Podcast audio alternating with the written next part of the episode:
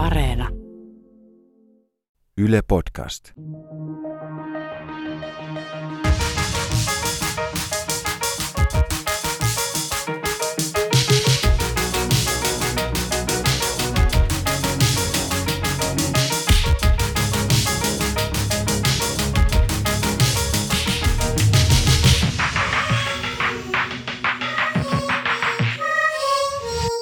Mitä vielä podcast jatkaa siitä, mihin Mitä mietit sarja jäi.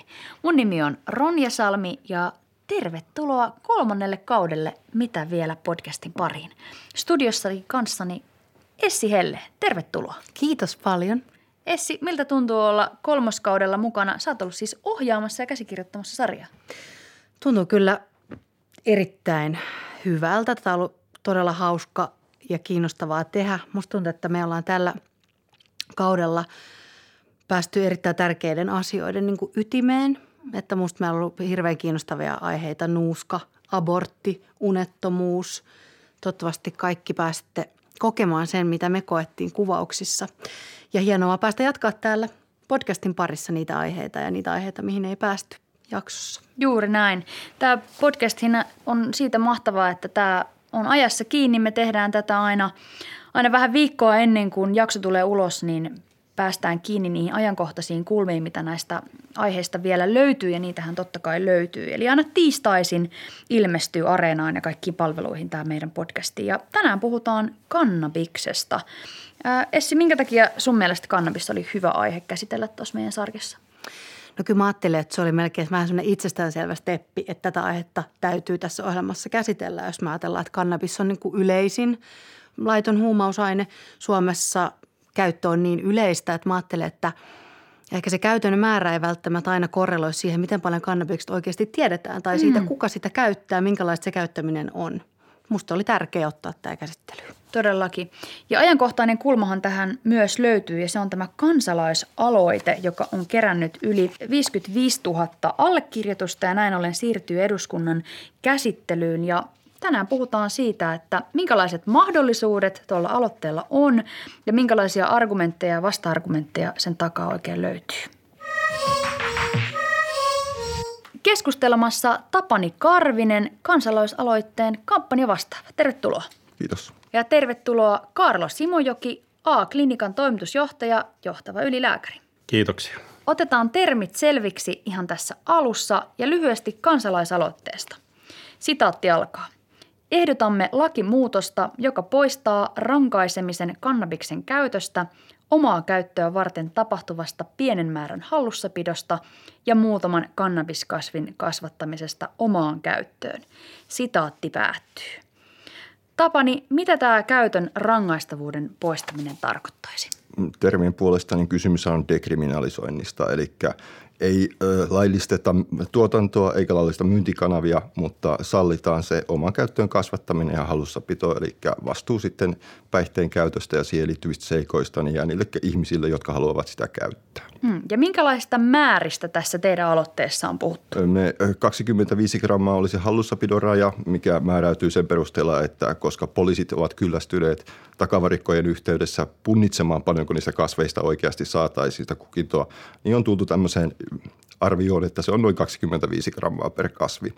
Ja se, että me ollaan valittu neljä kasvia, niin sallisi tämmöisen kiertokasvatuksen, eli joka kuukausi voisi henkilölle valmistua se yksi kasvi ja tällä tavalla pysyä suurin piirtein siinä 25 gramman sallitussa rajassa. Aivan. Ja miten, miten A-klinikka liittyy kannabikseen? Kerro vähän teidän työstä, Karlo, ja miten kannabis siinä näkyy? No joo, A-klinikka liittyy sillä lailla, että me toki hoidetaan sitten niitä, joilla on tullut haittoja – näistä niin kuin erilaisista päihteiden käytöstä ja toisaalta meillä on vahva niin kuin rooli myös ennaltaehkäisyssä. Ja erityisestihan tämä näkyy meillä nuoremmissa ikäryhmissä, tarkoittaa alle 40-vuotiaissa ja sitten meidän nuorten palveluissa, joissa kannabis voidaan sanoa on se ykköspäihde, joka aiheuttaa niitä ongelmia. Eli te tuotatte palveluita kaupungille ja kunnille Kyllä. liittyen päihteisiin. Päihteisiin ja niihin liittyviin mielenterveysongelmiin, että niitähän on joskus hirveän vaikeaa erottaa ja kuuluisikin aika luontaisesti yhteen. Mm. Ja täsmennyksenä vielä kuulijoille, että tehän olette sellainen toimija, jonka saama voitto palautuu myöskin yhteiskunnan käyttöön. Eli Kyllä. ette ole tällainen yksityinen ää, taho, joka kärsi fyrkat siitä, että joillakin menee kehnosti. Juuri näin. Mehän niin kuin periaatteessa vähän pakkoraus jouduttiin yhteyttämään pari vuotta sitten ja ollaan niin sanottu yhteiskunnallinen yritys ja meillä yhtiöjärjestyksessäkin lukee tietyt yhteiskunnalliset tavoitteet ja, ja mitä meillä on ja tosiaankin meidän kaikki mahdollinen voitto, sanotaan näin, niin palautuu sitten säätiölle, joka sitten käyttää sitä yleishyödylliseen työhön. Aivan. Mm, ja minkä takia tässä nyt ei haluta sitten ajaa sitä laillistamista, Tapani? Siihen löytyy useampiakin syitä. Ensimmäinen on tietenkin se, että kaikissa laillistaneissa maissahan on aloitettu ensin dekriminalisoinnilla. Toinen on se, että kansalaisaloitejärjestelmä ei salli meidän puuttua kansalaisaloitteella sellaisiin asioihin, mitä valtio on sopinut muiden osapuolten kanssa. Eli puhutaan EU-perustussopimuksesta ja YK huumausainesopimuksesta. Mutta mikään näistähän ei velvoita, että täysi-ikäisiä käyttäjiä rangaistaisiin. Ne velvoittaa ainoastaan sitten tietynlaisen valvontaa ja myöskin siihen, että ei se tuotanto olisi tai myynti olisi sallittua. Joten tavallaan yritetään löytää se ensimmäinen askel ja myöskin keskustelun porttien avaamiseksi, että voidaan avoimemmin keskustella kannabiksesta ja minkälainen merkitys sillä on nykyyhteiskunnassa. Ja me syvennytään ihan juuri tähän kansalaisaloitteen sisältöön mm, tässä keskustelussa vielä tarkemmin, mutta että Karlo, kerro vielä, että onko kannabis sellainen asia, joka jatkuvasti näkyy teillä työssä vai onko se niin kuin osana ihmisten moninaisia ongelmia? Kyllä se näkyy jatkuvasti. Voidaan sanoa, että, että vaikka se välttämättä onko pienellä osalla ykköspäihde, toki nyt nuoret pois lukien, niin aika monella se on siellä kakkosena tai kolmosena, että muun, muun ohella. Mutta tämähän on vain niin kuin yksi, niin kuin mehän nähdään vain yksi osa tästä kuvasta, koska eihän meille tavallaan hakeudu sitten ne, jotka käyttää esimerkiksi satunnaisesti, joilla saattaa olla joitain ongelmia ehkäpä, mutta ne ei ole niin vaikeita, että päihdepuolelle tulisi, vaan, vaan näitähän näkyy paljon työterveyshuollossa myös nykyään. Näitä näkyy psykiatrian puolella ja, ja tämä on sen takia niin kuin johtanut siihen, että on myös vähän vaikeaa saada kokonaiskuva siitä, että, että mitkä oikeasti ne kaikenlaiset mahdolliset haitat on, jotka liittyy siihen kannabiksen käyttöön. Ja toisaalta teillähän ei näy ollenkaan se porukka, jolla menee kannabiksen kanssa ihan loistavasti ja ongelmia ei ole. Juuri näin. Ihan yhtä vähän kuin meillä näkyy ne, jotka osaavat juoda maltilla. Just näin, kyllä. Hyvä. No sitten kansalaisaloitteeseen tarkemmin. Tapani, mikä tämän kansalaisaloitteen tavoite on? Tavoite on yksinkertaisesti sallia täysi-ikäisen kannabiksen käyttöä. Tähän liittyy tietenkin se, että ne syrjäyttävät mekanismit, mitä kieltolaki aiheuttaa, poistuisi monellakin tapaa. Se, että tietenkin tämä näin, että tietyt ammattialat ja työpaikat ovat uhattuna, jos henkilö jää kiinni kannabiksen käytöstä, vaikka kannabiksen käyttö ei sellaisenaan aiheuttaisi hänelle ongelmia. Tähän tietenkin liittyy kovin voimakkaasti myöskin se, että kannabiksen aineenvaihduntatuotteet näkyvät useita viikkoja riippuen käytön tiheydestä ja henkilön painosta verrattuna niihin muihin huumausaineisiin, jotka näkyvät vain muutamia päiviä. Ja etenkin sellaiset ihmiset, jotka esimerkiksi tarvitsevat ajokorttia työssään, niin ovat ongelmissa, mukaan lukien nämä lääkekäyttäjät, joita nyt on evätty tavallaan ajo-oikeus, niin siellä on pari ilmoitusta tullut siitä, että joutuu lääkäri pakottaa valitsemaan, että joko siirtyy opiatteihin tai sitten luopuu ajokortista. Semmoisia moninaisia pieniä ongelmia, joiden ytimeen päästään pureutumaan vasta sen jälkeen, kun keskustelu oikeasti sen kannabiksen ympärillä vapautuu. Hmm. No mitä ajattelet, että Ketä tämä kansalaisaloitteen voisi auttaa, jos se menee läpi? Että onko tällä aloitteella mahdollisuuksia parantaa jonkun ihmisen elämää? No tavallaan in, ennaltaehkäistä ongelmien syntymistä. Ja nyt puhutaan siitä, että kaikki ne vaikeudet, mitä kieltolaki aiheuttaa ihmiselle, jos hänellä on olemassa päihdeongelma, niin hän ei tarvitse enää rangaistusta. Jos hänellä ei ole olemassa päihdeongelmaa, niin häntä ei tietenkään pidä rangaista. Ja me yleensä niin kuin yhteiskunnassa mietitään sitä mittaria, että missä vaiheessa ihminen alkaa aiheuttamaan haittaa – sitten muille yksilöille, eikä se, että haitta, jos kohdistuu pelkästään hänen itseensä ja se on tämmöinen polttamisen kaltainen terveyshaitta, niin sitä vielä suvataan meidän yhteiskunnassa. Karlo, mitä sä ajattelet? No joo, mä ehkä haluan ensiksi todeta sen, että mä oon tosi onnellinen, että tämä kansalaisaloite tehtiin, koska tota, mun mielestä keskustelu Suomessa on ollut aika tunkkasta ja aika hankalaa. Ja tämä pakottaa tavallaan nyt meidät keskustelemaan tästä, että muutosta tarvitaan. M- mutta tuohon, mitä niin kuin äsken kuultiin, niin, niin tämä on ehkä vähän sillä lailla haasteellinen kysymys, että vaikka tämä ajokyky. Koska jopa niissä maissa, missä on laillistettu kannabis, vaikka Jenkeissä, niin ajokyky ja ajokykyisyys on oma kysymyksensä. Et siellähän ei, niin kun, se ei ole poistanut sitä, että sä et voi ajaa kannabiksen vaikutuksen alaisena. Ja, ja, ja tässä tavallaan mä niin kun näen valitettavasti tässä kansalaisaloitteessa niitä haasteita, että siinä on liian monta asiaa sekoitettu vähän yhteen tämän keskustelun näkökulmasta, että koska mä esimerkiksi toivoisin, että tämä lääkennällinen käyttö ja tämä päihdekäyttö olisi hyvä pitää erillään, koska se tavallaan haittaa nyt molempia keskusteluita aika paljon niitä, niitä käyttäjiä. Hmm. Tapani, mitä sä ajattelet? No ensinnäkin, niin jos ihminen saa lääkinnälliset vaikutukset kannabiksesta, hän myöskin saa päihdyttävät eli viihteelliset vaikutukset kannabiksesta ja päinvastoin. Näitä on tosi vaikea erottaa. Myöskin se, että kannabiskasvin monipuolisuus, jos me ruvetaan katsomaan ihan sitä tuotantopuolta ja taloushamppua, niin sinne asti jos viedään, niin meidän täytyy ymmärtää, että meillä on käsissä olemassa poikkeuksellinen kasvi, jolla ei ole paljoakaan tekemistä muiden huumausaineiden kanssa. Että muissa huumausaineissa on olemassa tappava yliannostuksen riski. Kannabiksessa ei tällaista ole ja tämä on ehkä merkittävin syy, minkä takia se pitäisi erottaa näistä muusta huumausaineista. Ja myöskin ajokykyyn liittyen niin totta, että siinä on olemassa paljonkin haasteita, mutta Suomessahan se on tällä hetkellä nollatoleranssi, kun taas sitten Euroopassa laillistaneissa tai dekriminalisoineissa maissa on jo etsitty järkeviä rajoja ja järkeviä valvontakeinoja sen metaboliittien tunnistamisen sijaan, että voitaisiin arvioida, että onko henkilö oikeasti ollut ajokykyinen vai ei. Tämä ajokyky on sellainen asia, mihin on hirveän vaikea ottaa kantaa, kun siitä ei ainakaan itsellä ole mitään sellaista tutkimustietoa, eikä varmaan kenelläkään ole vielä mitenkään ihan superkattavaa tietoa. Karlo nosti käden pystyyn. Onko sulla tuohon hyvin lyhyesti, ei joo, jäädä tähän joo, niin ei, siis onhan sitä tutkimustietoa yhä enemmän Jenkeistä ja sanotaan, onhan kuva muuttunut siitä, että, että, että ne vaikutukset ei välttämättä ole niin pahoja kuin ajatellaan ja niissäkin yhtä lailla on annosvastaavuus.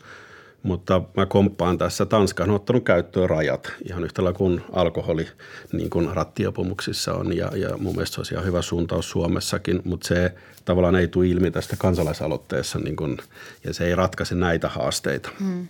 Lyhyesti. Todellakin kansalaisaloitteessa niin painotetaan sitä, että viranomaisten pitäisi löytää sitten niitä hyviä ratkaisuja, että mitkä on ne uudet säännökset, jotka sopii siihen muuttuneeseen tilanteeseen. Niin, että sä ajattelet Tapani, että tämä on niin keskustelun aloitus ja varmasti Karlki ajattelee, että kansalaisaloite on, on keskustelun avo, avaus ja sen jälkeen on vielä joukko asioita, mitä on pakko selvittää, mihin on pakko ottaa kantaa, koska se kansalaisaloite ei yksin tarjoa kaikkia vastauksia näihin kysymyksiin.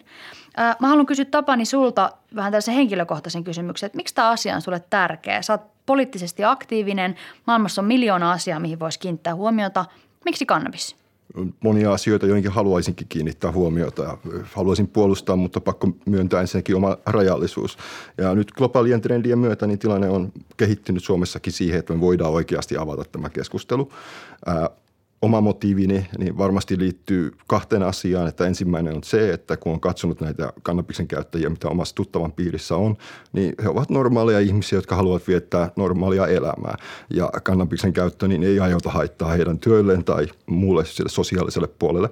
Ja sitten toinen on todellakin tämä näin, että kun kieltolain voimalla kiellettiin – kannabis, niin ei kielletty pelkästään päihdekäyttöä, vaan estettiin tai haitattiin vähintäänkin 50 vuodeksi kaikkea hamputeollisuuden kehittymistä, tutkimusta ja tuotantoa.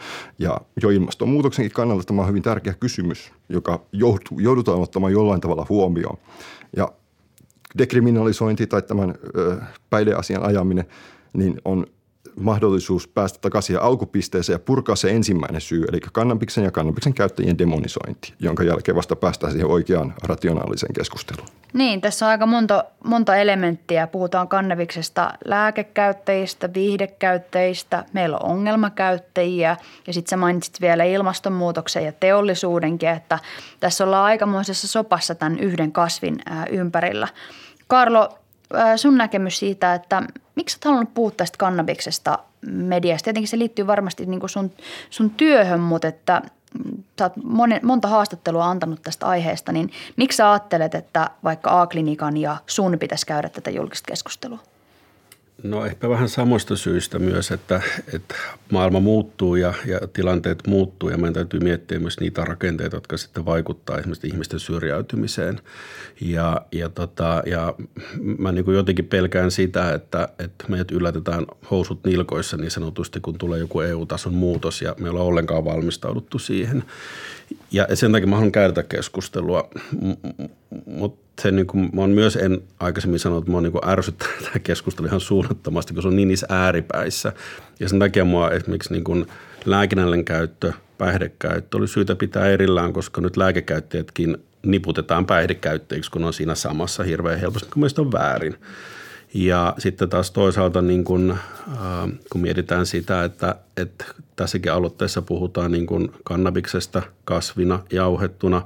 No, jos katsoo USA-trendejä, niin siellä erilaiset uutteet on vahvassa nousussa ja, ja ne on ihan eri aine kuin poltettava niin kuin tämmöinen tota, rouhe ja, ja aiheuttaa paljon enemmän haittoja. Ja, ja että on todella monimutkainen ja monimuotoinen kysymys ja sen takia mä olen onnellinen, että se on nyt tässä poliittisessa keskustelussa ja toivonkin, että poliitikot tähän aikaa käyttää, koska me ei voida enää jäädä siihen, mikä on ollut monta kymmentä vuotta. Tapani lyhyesti. No, ensinnäkin niin suomalaisessa käyttökulttuurissa niin suurin ongelma on varmasti se, että kannabis edelleen sekoitetaan tupakkaan. Jolloin kun henkilö polttaa kannabista, niin hän myöskin saa sitten tupakan voimakkaat vaikutukset, eli nikotiinin riippuvuutta aiheuttava vaikutuksia. Ja sitten tulee mieleyhtymiä, joka voi sekoittaa sitten, että missä vaiheessa ihminen haluaa kannabista, vaikka oikeasti onkin kysymys nikotiinipuutteesta. Ja Yhdysvalloissa ei ole ihan tällaista perinnettä ollut, ja eikä pidä huonona asiana pelkästään sitä, että tuotetaan erinäköisiä öljyjä ja ehkä jopa vahvempia kannabistuotteita sitä raakakukinnosta. Et kysymys on aina sit siitä, että minkälaisessa käyttötilanteessa sitä käytetään ja kuinka suurissa määrin. Ja tämä on jo valvonnan kannalta ihan täysin mahdoton asia, että se pitää antaa sille henkilölle, joka haluaa käyttää sitä mahdollisimman paljon eväitä, tehdä vastuulliset päätökset ja oikeat päätökset se suhteen, että hän saa juuri sen päihtymistilan, mitä hän hakee, eikä negatiivisia kokemuksia. Mm-hmm. No yksi argumentti kansalaisaloitteeseen on se, että onko todella niin, että se vähentäisi poliisin työtä ja veisi markkinat pois rikollisilta – koska eikö poliisit lähtökohtaisesti suhtaudu kannabikseen aika rennosti ja nykyään keskitytään enemmänkin niihin isoihin kiinniottoihin kuin pieneen kotikäyttöön jne. No tässä on sellainen tilanne, että poliisinhan on pakko toimia, jos heille tulee ilmoitus. Eli sanotaan näin, että yleisin tapa on kerrostaloasunnossa niin tuleva hajuhaitta-ilmoitus, eli rappukäytävässä tuoksuu kannabiksen tuoksu ja sitten sitä varten niin tuodaan poliisi paikalle, tulee olettavasti koiran kanssa paikalle tarkistaa, mikä asunto on kyseessä. Ja sitten muutaman yleensä huumepoliisiyksikkö, mitä ei ole kovin paljon kuitenkaan huumepoliiseja olemassa Suomessa, niin heidän aikansa sidotaan siihen yhden pienen asunnon ratsaamiseen ja enintään sieltä löytyy muutaman kasvin kasvattamo tai sitten mahdollisesti pieni määrä kannapista vain ainoastaan ja sillekin voi olla lääketieteellistä syytä, minkä takia henkilö käyttää sitä. Ja nämä on sellaisia asioita, joihin poliisi ei haluaisi puuttua. Se on tullut kentältä ihan selvästi viestiä, että he eivät halua, mutta heidän on pakko, koska säännöt määrää. Ja just tämä dekriminalisointi auttaisi erottamaan sen kannabiksen siitä muusta, siitä, että ei tarvitse tehdä kotietsintöjä, mutta myöskin, että muusta huumausaineen rikollisuudesta siinä määrin, jos nyt katsotaan näitä verkkokauppaa ja torria, niin siellähän on yleistynyt tällainen viikonloppupaketti, että jossa saat kannabista ja amfetamiinia samaa hintaa. Eli mikä on aika ikävä ilmiö ja myöskin kertoo siitä, että niin kuin entistä enemmän niin tämmöistä kytkykauppaa on tullut kuvioihin. Kun taas sitten suurin osa kannabiksen käyttäjistä niin haluavat vain käyttää sitä kannabista, eikä heillä ole kiinnostusta näihin muihin huumausaineisiin. Ja tämä on nimenomaan nuorten kohdalla niin hyvin huolestuttava, koska nuoret saavat myöskin aika helposti sitä nimenomaan nettikaupan kautta. Hmm. Äh, Kaaro, asiakkaat, joita teillä on A-klinikalla, joilla on varmaan monenlaisia ongelmia, kun he teidän palveluiden piiriin päätyy. Mm, yksi sellainen asia, mistä esimerkiksi tässä kansalaisaloitteessakin on mainittu, on, on tämä käyttörikosmerkintä, mikä ihmisille tulee. Et jos käy niin huono tsägä, niin sanotusti, että jää vaikka kannabiksen käytöstä kiinni, siitä tulee merkintä, joka tällä hetkellä säilyy sitten ihmisen tiedoissa viisi vuotta ja voi haitata monenlaisia asioita. Onko tämä teidän asiakkaille joku niin kuin massiivinen ongelma. Mä nyt niin kuin heitän tavallaan tällaisen pallon, että, että siitä puhutaan, että se leimaa ihmisiä, mutta onko se sitten sellainen juttu, joka ihan totta niin kuin on ihmisillä vastaselämässä? Tässä on tavallaan juuri näkyy se, että tämä keskustelu niin kuin on semmoinen sillisalaatti. Mun mielestä ihan seikisi pitää erottaa tavallaan nyt se porukka, joka on satunnaiskäyttäjiä, joilla tämä merkintä saattaa aiheuttaa haittoja. Hmm. Ja sitten on se porukka, jolla on jo ongelmakäyttöä, jolloin sitten taas tämä niin kuin rikosoikeudellinen seuraus saattaa syrjäyttää entistä enemmän. Ja nämä on kaksi ihan eri porukkaa. Nythän on ihan sekaisin tässä iloisesti. Kyllä se tietenkin meidän nuorten palveluissa näkyy, jossa on tavallaan hakeudutaan jo paljon varhaisemmassa vaiheessa. Että saattaa tulla ohjaus koulun kautta, että, että on niin kuin – joku kannabiskäyttö, että, että heillä se näkyy toki ja mä jaan tämän huolen myös, että, että, että onko tämä nyt ihan, ihan oikeasti tarpeen niin kuin nuorta ajatellen, mutta, mutta kun mietitään meidän potilaita, niin se ei ole merkittävässä määrin kysymys. Mm, aivan. Ja mm, tämä leimautuminen, tämä stigma, joka liittyy kannabiksen käyttöön, se tuntuu toistuvan näissä keskusteluissa, mitä aiheesta käydään jatkuvasti. Mitä sä ajattelet, Karlo, siitä, että onko just se rikosoikeudellinen merkintä se pahin mahdollinen asia, mikä voi tapahtua, tai sitten se sosiaalinen mahdollinen seuraus, mikä ihmiselle koituu siitä, että hän vaikka käyttää kannabista? Kyllä jos mä nyt näin omasta näkökulmasta vastaisin, mm. niin kyllä mä väittäisin näin, että yhteiskunnallinen leima on se mm. pahempi kuitenkin. Joo. Että tota, muistan itse, kun alkoholilakia niin kun silloin uudistettiin ja keskustelussa todettiin monipoliitikko, no alkoholi on ihan ok, mutta jos kannabista käyttää, niin sitten, ja sitä me vastustetaan henkeä veren. Ja tämä on se iso haaste, että on tavallaan meillä niin vahva tämä stigma. Ja kyllähän se sitten niin kun, se itsessään saattaa jo niin kuin välillä johtaa siihen syrjäytymisen alkuun, ei niinkään se poliisimerkintä. Mm. Eli jos kieltolain ylläpitämiseksi on otettu tällainen, tällainen yksituumainen viestintä, kuten ministeri Krista Kiuru sitä sanoi, eli puhutaan valistuspuheesta, niin se keskeinen viesti on, että huumeiden käyttäjä on muita huonompi yhteiskunnan jäsen – hän ei välttämättä ansaitse työpaikkaa tai häntä ei kannata kouluttaa mihinkään työpaikkaan. Töissä hän on oletettavasti riski, kunnes hänet on hoidettu kuntoon. Ja jopa poliisivoimat, joiden tarkoitus on ylläpitää yleistä turvallisuutta, niin joutuvat puuttumaan heidän toimintaansa, jos havaitsevat heidät. Eli he ovat yhteiskunnan syrjimiä yksilöitä.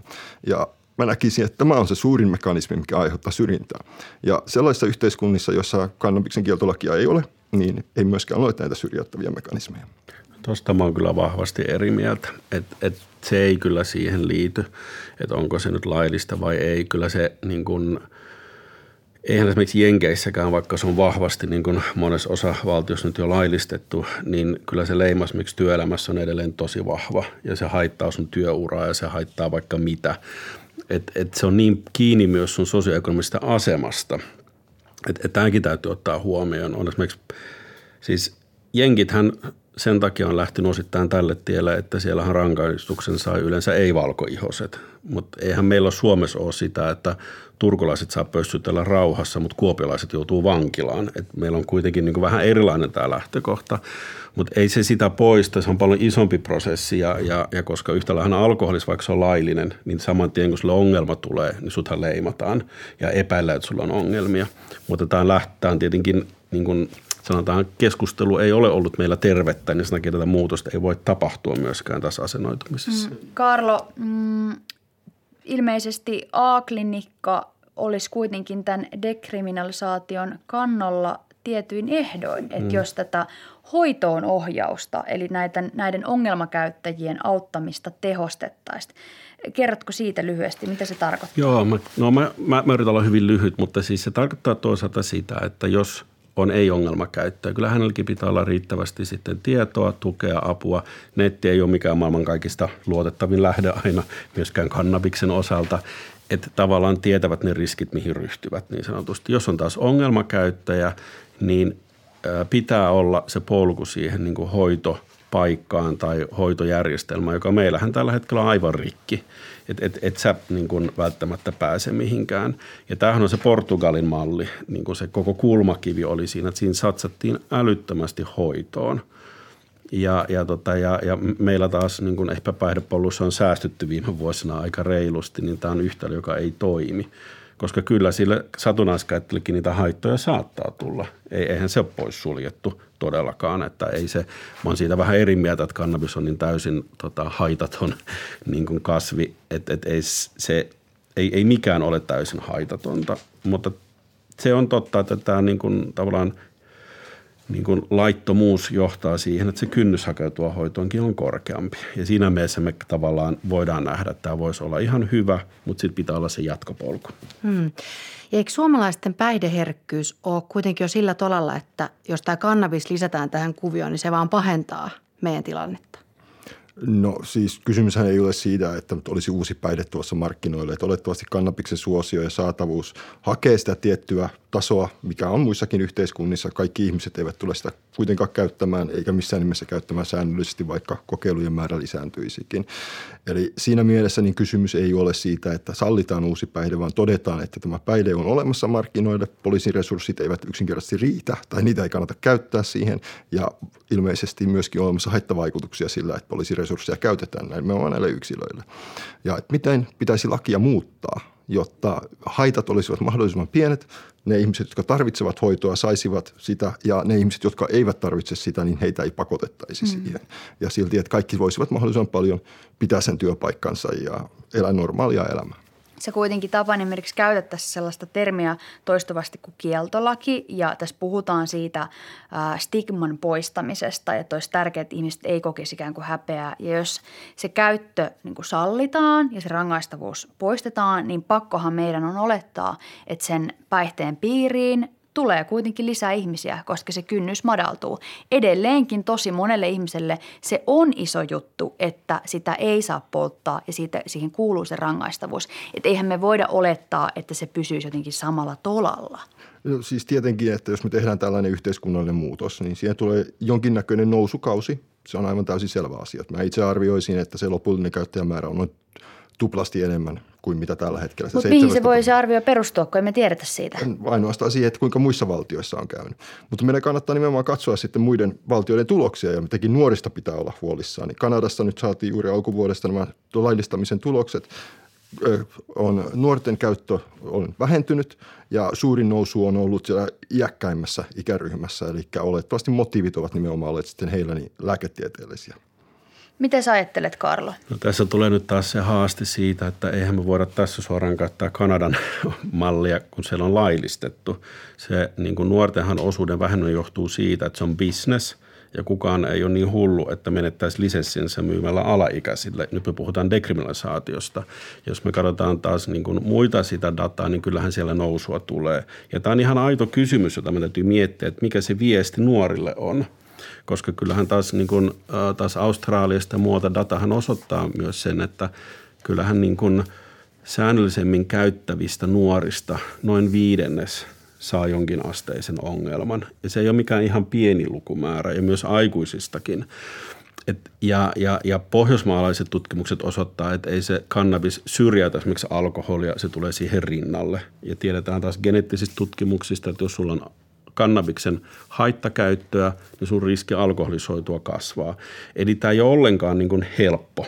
Ja, ja, ja, ja tämä on niin kuin tekee tästä vaikeaa myös keskusteltavan. Sitäkin meillä tämä hetki ei riitä millään, että me saataisiin vetää 24 tunnin maratoni tässä, niin ehkä päästäisiin jotenkin sinne niin kuin syvemmille niin kuin tasoille. Sen, takia, sen takia, että aika rientää, onkin pakko mennä tähän niin kuin viimeiseen, viimeiseen osioon ja kysymykseen siitä, että mm, minkälaisia mahdollisuuksia tällä kansalaisaloitteella on.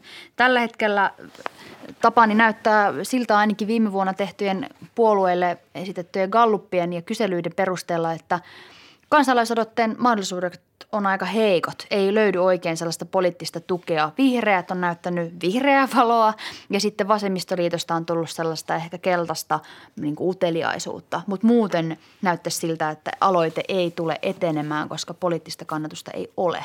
Mitä sä siitä ajattelet? No viime eduskuntavaalien vaalikoneen kyselyn pohjalta dekriminalisointia kannatti noin 50 kansanedustajaa ja sitä vastusti noin 130, joista myöskin useimmat kuitenkin hyväksyivät sitten lääkinnällisen käytön tavalla tai toisella. Nyt täytyy muistaa, että tuo vaalikone vastaukset on annettu sillä tavalla, mitä he odottavat heidän äänestäjiensä sanovan.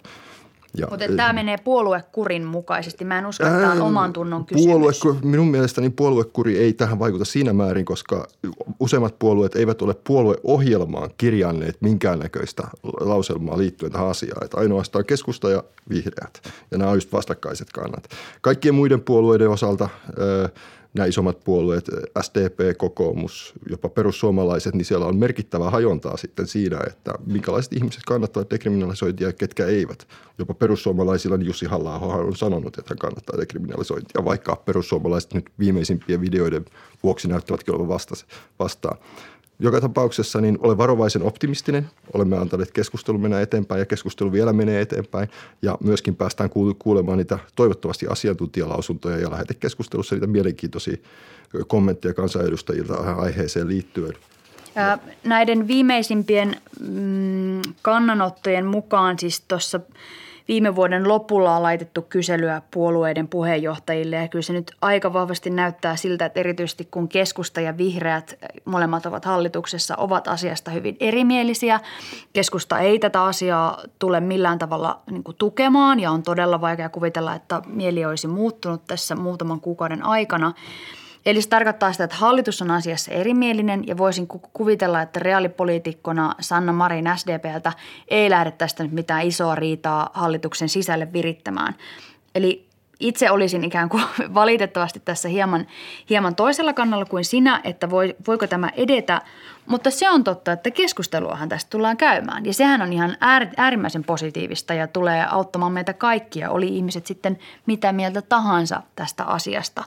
Mm, mitä toivot, Karlo, seuraavaksi, että tapahtuisi suomalaisen kannabiksen osalta?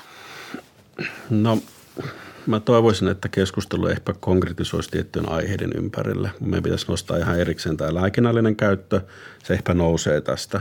Siinä on omat haasteensa ihan selkeästi. Toisaalta lähdettäisiin miettimään nyt tämän myös palvelujärjestelmän haasteita – koska onhan se selvää, että, että, että se on yksi syy, että niitä haittoja syntyy. Ja sitten mä toivon, että riippuu mitä esimerkiksi Norja nyt sitten tulee lopullisesti päättämään tämän asian tiimoilta, että sitten ruvetaan aidosti ehkä tekemään osana tätä nyt hallitusohjelmassa olevaa päihdestrategiaa, ehkä jotain suunnitelmaa siitä, että miten tästä edettäisiin eteenpäin niin kuin, niin kuin pienin, mutta määrätietoisin askelin siihen, että tämä tilanne olisi tasapainoisempi tulevaisuudessa. Ja vielä viimeiseksi Tapani, jos nyt käy niin, että ajamasi aloite ei mene läpi ja tie tyssää, niin loppuuko taistelu vai onko sulla muita suunnitelmia kannaviksen varalle?